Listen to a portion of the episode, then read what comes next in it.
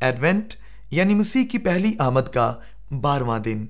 آج کا ورد عبرانیوں کے نام خط، اس کا آٹھواں باب اور اس کی پہلی اور دوسری آیت۔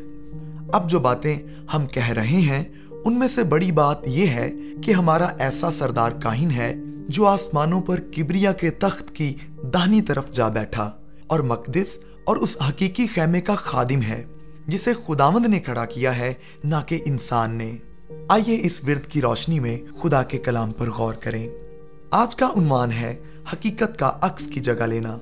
عبرانیوں کے خط کا نقطہ یہ ہے کہ خدا کا بیٹا یسو مسیح بہترین اور حتمی انسانی کاہن کی حیثیت سے نہ صرف کہانت کے زمینی نظام کا حصہ بننے آیا تھا، بلکہ وہ اس نظام کی تکمیل اور اختتام کرنے، ہماری تمام تر توجہ اپنی طرف مبزول کرنے، کلوری پر پہلے ہمارے لیے حتمی قربانی بننے اور پھر آسمان پر ہمارا حتمی کاہن بننے آیا تھا۔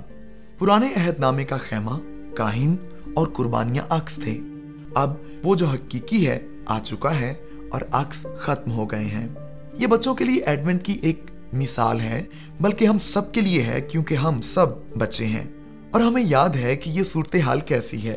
فرض کریں کہ آپ اپنی والدہ کے ساتھ سپر مارکیٹ جاتے ہیں۔ اور ان سے جدا ہونے کی صورت میں خوف زدہ اور فکر مند ہونے لگتے ہیں۔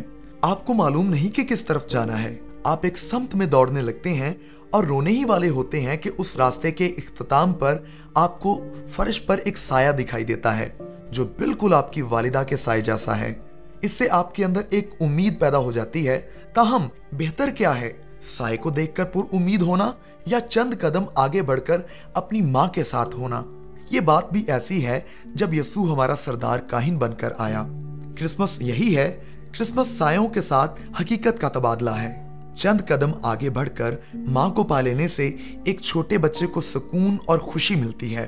اس موضوع کا مزید مطالعہ کرنے کے لیے زمینہ دیکھیں۔